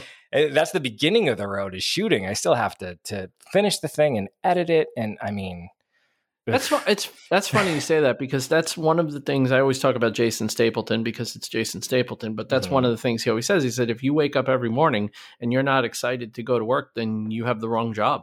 Yeah. Right. Like, and it's like, wow, you know, it's, and I know you're hearing this and go, I know it's obvious. Right. Well, but sometimes I hate to say it. You kind of sometimes need to hear the obvious thing. Like, sometimes somebody just needs to say the obvious thing to you. You know, I don't want to get into too much detail because it's not the place of the show. But there was an occasion very recently where there was an unspoken truth that just needed to be spoken. And once it was spoken, it was like somebody snapped a tension band and it's like, oh, everything's cool now. Okay. Yeah, it's true. There are those little tension points in your life that, you know, you ignore and you push to the side. And then once it's just out in the open and there, it is this huge weight where you're just like, oh, wow, I didn't even realize how bad that was. Exactly. Yeah, that's exactly it. Yeah. I think those things are scary though, right? Because those are things that it's kind of the Jacob Marley complex where you put all these chains on yourself throughout life, and they're not necessarily bad chains. Like, you love your family and you love your home and you love these things that you build around you, but each one of those things locks you in a little bit more. And if you don't have these reservoirs or these places that you can unleash some of that tension or unleash some of the things that you're holding up, like, the dam is going to break eventually and it's going to destroy everything you love. So you have to have those things that you're passionate about and that you love doing that is just for you. And you can't, if you have the thing that you love doing, like I love doing the YouTube thing. If it was a slog for me and it was painful for me to do, This is the opposite thing. My life would be worse for that. That'd be horrible to do, right? You know, I think there's a lot of people who want to try to make it on the platform, and they want it so bad that they don't think about the cost. And there is a steep cost. Most of my time is spent doing this. I work a 40 plus hour job during the day, and then I work a 40 plus hour job at night doing these things. But I love this thing, so it's okay. And if you didn't love it though, then that's a hindrance to your life. Yeah, and it's not worth it at that point. A bunch of people here, you know, and you know, we've talked about it with podcasting too. You know, the old thing that if you make it 20 episodes, you've gotten through the hardest part of getting in the habit of making a podcast, because your first 20 episodes, no one's listening. No matter, I mean, maybe you have pure dumb luck and you hit it big and you get a good vibe going very quickly. But the reality is, for your first 20 episodes or so, no one's listening, no one cares, right? Yeah. But then what happens is, all of a sudden, momentum and inertia take over. And when momentum and inertia take over, now you're not doing everything. The things are there to be done. Yeah. And it's like, oh, okay, this is the process. This is the process. This is the process. And you may tweak it and change it or whatever, but you are on a path now. Right. You're on that path. Wherever the path goes, you may veer off, you may change direction, but you're on a path.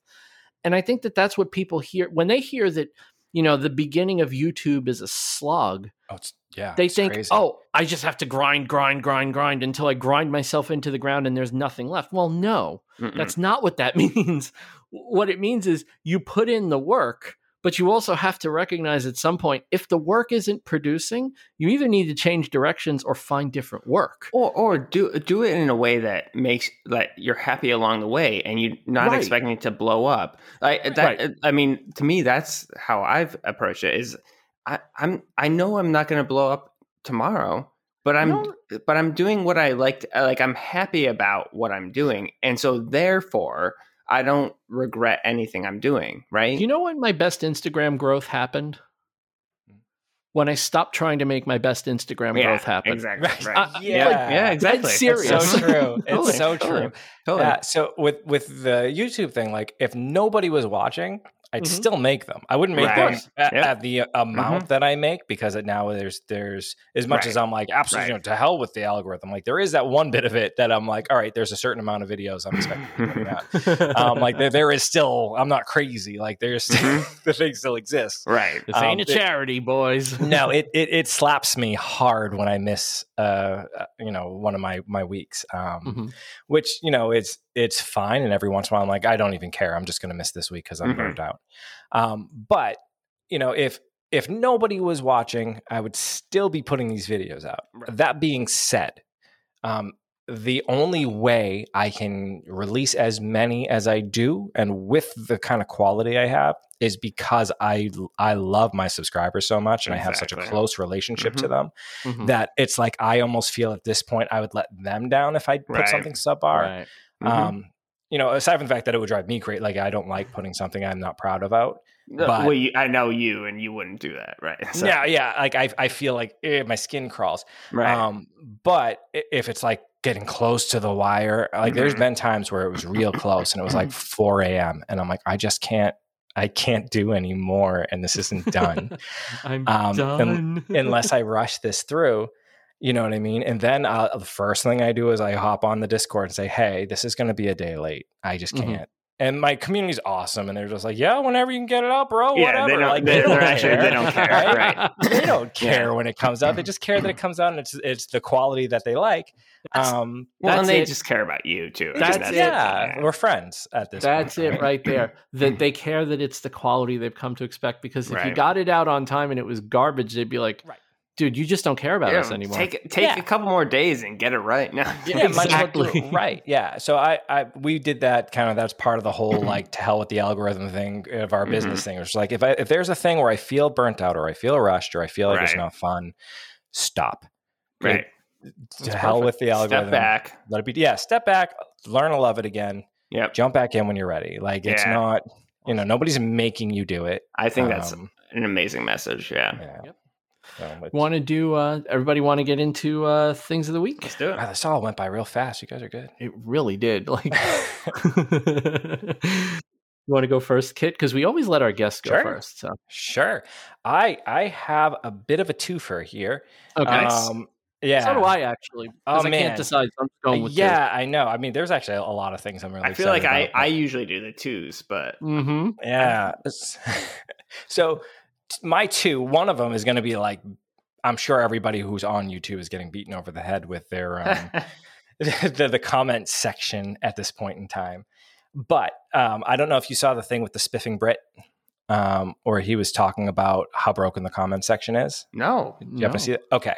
So there's a thing where the only people are supposed to see your comment section are your subscribers, right? Specifically, you're talking to them. But if you were to post stuff on there or whatever and have some like nice keywords and whatever, like other people are seeing it and it's weighted way more heavily because YouTube really wants people to start using their comment section. So like a lot of people start seeing it. So people who aren't subscribed, you know, he specifically went and he asked a bunch of like, you know, whatever stupid poll questions because you can put a poll up there. Oh my God. Everybody and their brother in my main page on the YouTube app is doing polls now. That's why, because he did it, and the amount of feedback he got, and his questions were simple. He was like, do you subscribe to my show? Do you not subscribe to my show? Do you not know who I am? And do you agree that, you know, YouTube is broken or whatever? And like people, the amount of response he got was huge. He grew like 1 million subscribers. Like, it's huge, right? Whoa. So all of a sudden, everybody starts jealous. Doing it. Yeah, all of a sudden, everybody starts doing it because they want to grow their subscriber base, right? So they're doing kind of the same experiment. So it all stemmed from that. So, you know, I jumped on. I'm like, yeah, well, hell yeah, I'm going to jump in this thing too. So I started doing it. But then, like, I get into like, so I'm somebody, again, I really like interacting with my subscribers or just people out in the world, which is funny because like in person, that's very not me. I'm very introverted, but behind the computer screen. Such a common theme. So much fun. Mm-hmm. Yeah. Mm-hmm. So like I'm getting into these really deep conversations with people though on like silly topics. I'll do a poll like, you know, would you rather fly or teleport? And, you know, people are like, well, the air is thinner up there and it's cold and this and that. I'm like, ah, yes, but, and we just like get into these little tete-a-tetes that end up being like interesting, nerdy conversations. Mm-hmm. And I love it. It's become one of my new favorite things to do. Like I just like the comment section now, doing stupid Sith polls or daily. Jedi. Sith or Jedi, yeah. And it's funny because people have commented. It's again, kind of a neat thing with YouTube is you get these every once in a while, these comments that are just so like, they hit you on that weird human level where someone mm-hmm. like with these, just this, the comment section here, someone was like, hey, 2020 was really hard for me. Your channel has been really helpful for me. And these little polls have been a way for me just to get away from it in the middle of my day. Cause I release them at lunchtime. He's like, it's been a way for me just to kind of just unwind in the middle of my day. So thank you for that. And it's just like a, oh, wow. Like this, right. Mine, to me, like it's like that this emoji where the mind is like the brain is exploding. Yeah. Yeah. You know, or like with the leather videos, especially, mm-hmm. I get a lot of, for some reason, I get a lot of vets who, you know, either suffer from PTSD or whatever. Mm-hmm. And it's their way of coping is they're kind of throwing themselves into these projects. And like that hits me in a place that's like, oh, wow. Like, wow, that is amazing, mm-hmm. amazing. So that's incredible. So I love that this interaction is here, and I think it's just so cool that we get to do it. So awesome. There's that one, and then on a far more shallow note, Magic the Gathering released an app for Magic Arena on the Android, and I'm loving it. I'm staying up till like 2 a.m. playing that damn game. I was working in software, etc. way back in the 90s when Magic hit. And I remember we used to sell Magic cards by the box. And it was just like, oh, it was amazing. People would just come in like it was, you knew it was payday because it would just be a line of people just buying a box at a time of cards. It was just unbelievable. I've been such a terrible fair weather friend with Magic. Like I get into it and it can be really like pay to win. Mm-hmm. If you're willing to just shell out money for the cards, you can get a great meta deck. So like I'll get into it for a while, then I jump back out or whatever. But this iteration, it just speaks to me and I'm loving it. So it's my happy place currently. Very, very cool. All right, Ethan. Do you want to go or you want me to go and then you go? Which do you want to do? I'll go quick. All right. So my thing is my good friend Brian of Rowan and Witch. So on Instagram, that's his handle is Rowan and Witch. He's a leather worker. He, as we've talked about, I think last week, he's an actual leather worker. He is a fine leather worker. He makes beautiful wallets, and he is really, really good at the craft. But why I'm shouting him out this week is that he also builds a huge community of leather workers, and he has this amazing chat on Instagram with all these people that make amazing things out of leather, and he also is just one of these huge resources who. Anytime I ask him for anything, he gives me so much advice, more than I could ever expect. And so he gave me advice for the Arbor Press this past week. He's given me advice on the pricking irons that I use. And he's just a really, really good guy, but he's also really, really supportive of the community and is a really, really good resource for leatherworkers. And he's just likes to build the community around leatherworkers. So fantastic. Shout out to Brian. He's an amazing guy. He's super awesome. He's a huge Buccaneers fan. And so also, he must be pretty happy then. Yeah, he's very, very happy. I haven't talked to him today, but I know he's very, very happy today. So sweet. Yeah, he's an awesome guy. What? ROWAN and Witch. Yeah. WYCH. YCH, yeah. Mm-hmm. WY. Okay, perfect. There's another one. He's like the quality of his work is phenomenal, but also his like knowledge of like where to get stitching stuff, thread, arbor presses, all those things. He knows it, and if he doesn't know it, he's built this huge community of people that do know it. So yeah, he's the real deal, and he's just a really, really nice, supportive guy. So, there's been a lot of times, Ethan, not going to lie. I scroll through my feed and I see his stuff, and I'm just like, huh, is that Ethan? Oh, no, it's not Ethan. Like, yeah. I thought he was you a couple of times, and that's a good thing. Yeah, so he's phenomenal. Nice. His work is top notch. I got to say, I mean, one of the best parts about me meeting Ethan was meeting all these leather workers. Like, some of y'all are some talented ass people. Leather is addicting. It is. It's really good. Super addicting. I've said it before. I did it as like, I thought it was going to be like a one project kind of thing. And then here I am. So there's no such thing as a one project thing. I've learned that. Cool. So I'll have the link to Brian in the show notes. I'm guessing the Instagram should be good, right? Yeah, I think the Instagram is probably his main source. Yeah. All right, cool. I'll have that in there. I have two, and I only have two because I'm indecisive. And okay, the first one. So a couple of in the last season of Pimp My Ride, they did a minivan. Well, Exhibit wasn't even on in the last season. Oh, really? Is the best part. Yeah. So. They did a minivan. They did a 1990, I believe it was a 96 Dodge Caravan.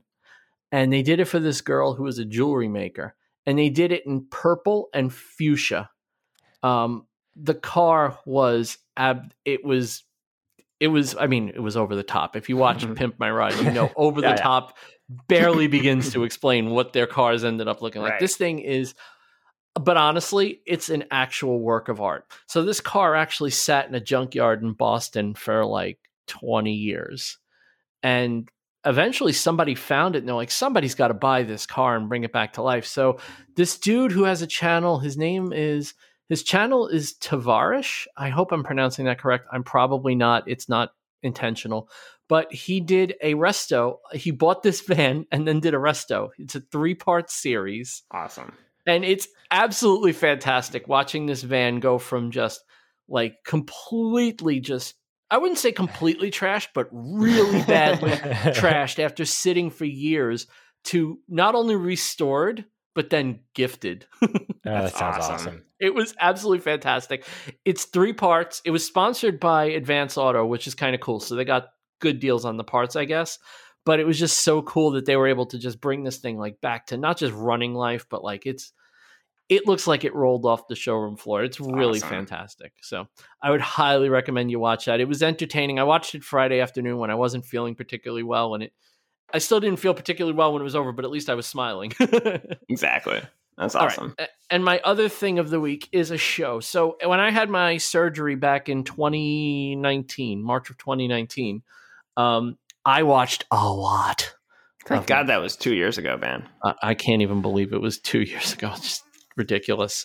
I watched a ton of Netflix. I mean, I watched shows that I don't even know why the hell I watched. I think I just watched them so I could watch something because I couldn't do anything but sit on the couch. So what are you going to do?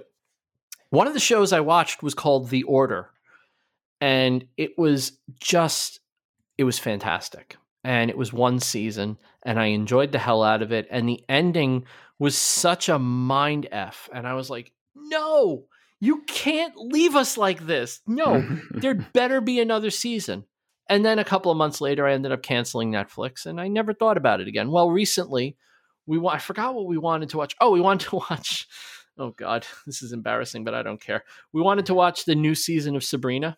Whatever, that show rocked. That was good. It is absolutely freaking amazing. Anyone not watching that show, you're missing a terrific show, by the way. Yeah, so it's basically it's a dark version. It's a dark reboot of Sabrina. It's utterly phenomenal. I love it. I like it. And I was flipping through the other day. I was looking for something to watch, and I saw there was a season 2 for The Order, and I got so excited. And I'm like, well, I'm going to start watching this. So Saturday, wifey had to go down to the Bronx to visit her parents. And I'm like, you know what? I got the house to myself. I got all the hours in the world. I have snacks. I have dinner. And I have my cat. What else do I need? So I sat there and I went through the first 6 episodes in one night. Awesome. And then I went through the next 4 the following morning because I couldn't wait till the following night to watch it. Oh, I love that show. I absolutely love this show. And how many Snapples? What's that? How many Snapples? 4. 4. Did you get any good hot tips from under the cap? Dude. You know what's funny? I'm almost embarrassed to say I need new glasses, so I can't even read what's under the cap anymore. But yeah, this show it's a really good binge. The first season was exceptionally good. The second season, just enough plot twists and turns to really just screw with your mind. And I didn't love the ending, but I kind of like that it is over. They're not doing a third season. I do like that it ended. I wish they could have come up with a third season, but I do think they would have had to shoehorn the third season based on the way they ended the second. But the show is absolutely fantastic. Well, highly recommend it. It's definitely on my list now. Yeah, it's good. It's a good binge. You'll enjoy it.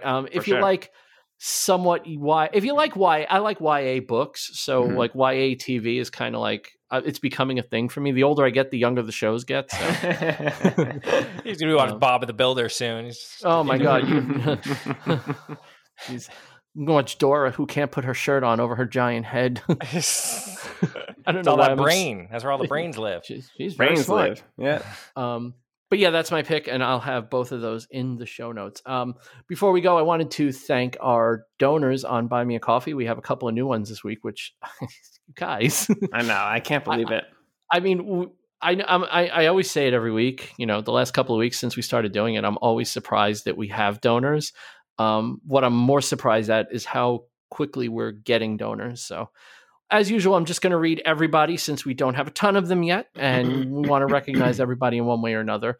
Leanne and Nick from Hemlock and Hyde, Dave from Atomic Airship Works, Emily Joyce, my favorite artist and jeweler, Ed from Ed's Clocks and More, Rory from RLL Woodworks, Chris from Full Steam Designs, who actually helped me out with a CNC question. So thank you, Chris. Jeff Stein, Debbie Haddock, Jerry Hyduke. Damn it, almost got it wrong again. Jerry Hyduke. I got it right. Screw it. I got it right. Joey from JH Custom Woodcraft, and of course, Dean Duplantis. Thank you all very much. And our anonymous benefactor who asked that we not name him. Thank you also, my friend. We really appreciate you as well. Everybody, thank you for your donations. And we actually are going to do something really cool for you guys. And Ethan and I have been bouncing around some ideas, and we have some really good ideas. So I know it's taking a little while, but I have to focus on my Unwrap a Project Challenge project before we can really start working on the other stuff. But it's coming. Trust me. We definitely, we got something coming. Got some stuff coming. All right. Kit, man. You're going to be like one of those marathon episodes. People are going to look at I think sometimes we do an episode and people look at the amount and the length and go, oh, Jesus Christ, are you guys kidding? But at the same time, some people listen the whole way through and they're like, that was a great episode. And they like that we don't. Those are the ones we do it for, right? Yep. Exactly. And the truth is, I don't want to cut off a good conversation. And I feel like we had an amazing conversation. I can't believe 100%. That this is like the first time we've ever spoken, because it's like, wow, it's like I want to do this again next week. Well, and I'm around. I think that you and Kit have some projects, some combinations, and I'm gonna hit you up, man, because I think we got some leather. Yeah, I need some collabs in my life. I need it. Yeah, that sounds good. It's a shame you can't collab. I can't offer you YouTube celebrity, but I can offer you a spot on a podcast if that helps. So a lot of times with like the collaborations, it's like a tit for tat kind of thing, and only if you have X amount of subscribers. I don't care about any of that. I just want to make cool things with people. Right. So let's have some fun and make some cool shit. Right? Yeah, let's make some cool stuff. I'm down with it. It sounds good. That's a great slogan. That's a great way to kind of look at it. Let's make stuff. Kit, where should people go to find you? Definitely jump on Skill Tree on YouTube. You can look up Kit Clever on Instagram. I'm not as good on Instagram. I'm trying. I'm going to get better. I promise. Wait, hold on. Watch this. I'm going to call out the army.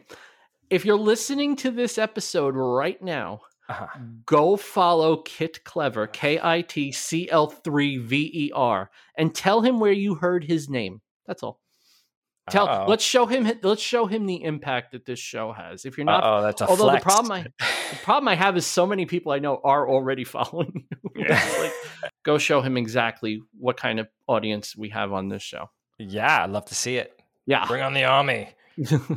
We're unleashing the Because We Make Army. Fly my pretties. Go get him. So we'll send them to your YouTube, your Instagram, and any place else, or. No, it's pretty much where I live. Those two places right there. Sweet. Yeah, YouTube is... Yeah, your YouTube channel is definitely one of my favorites, and it was an absolute pleasure having you on the show. It was awesome to so much being here. It's whenever you're bereft of a guest, by all means, reach out. It'd be fun. Maybe there are times, Kit, where I have to call in a substitute co-host. Yeah, because I fail. Because Ethan is a bastard and has one of those things that we call a life. What? No. I know. It's those so things unfair. Don't actually exist. It myth and legend. What is life? No, really. What is life? It's so deep.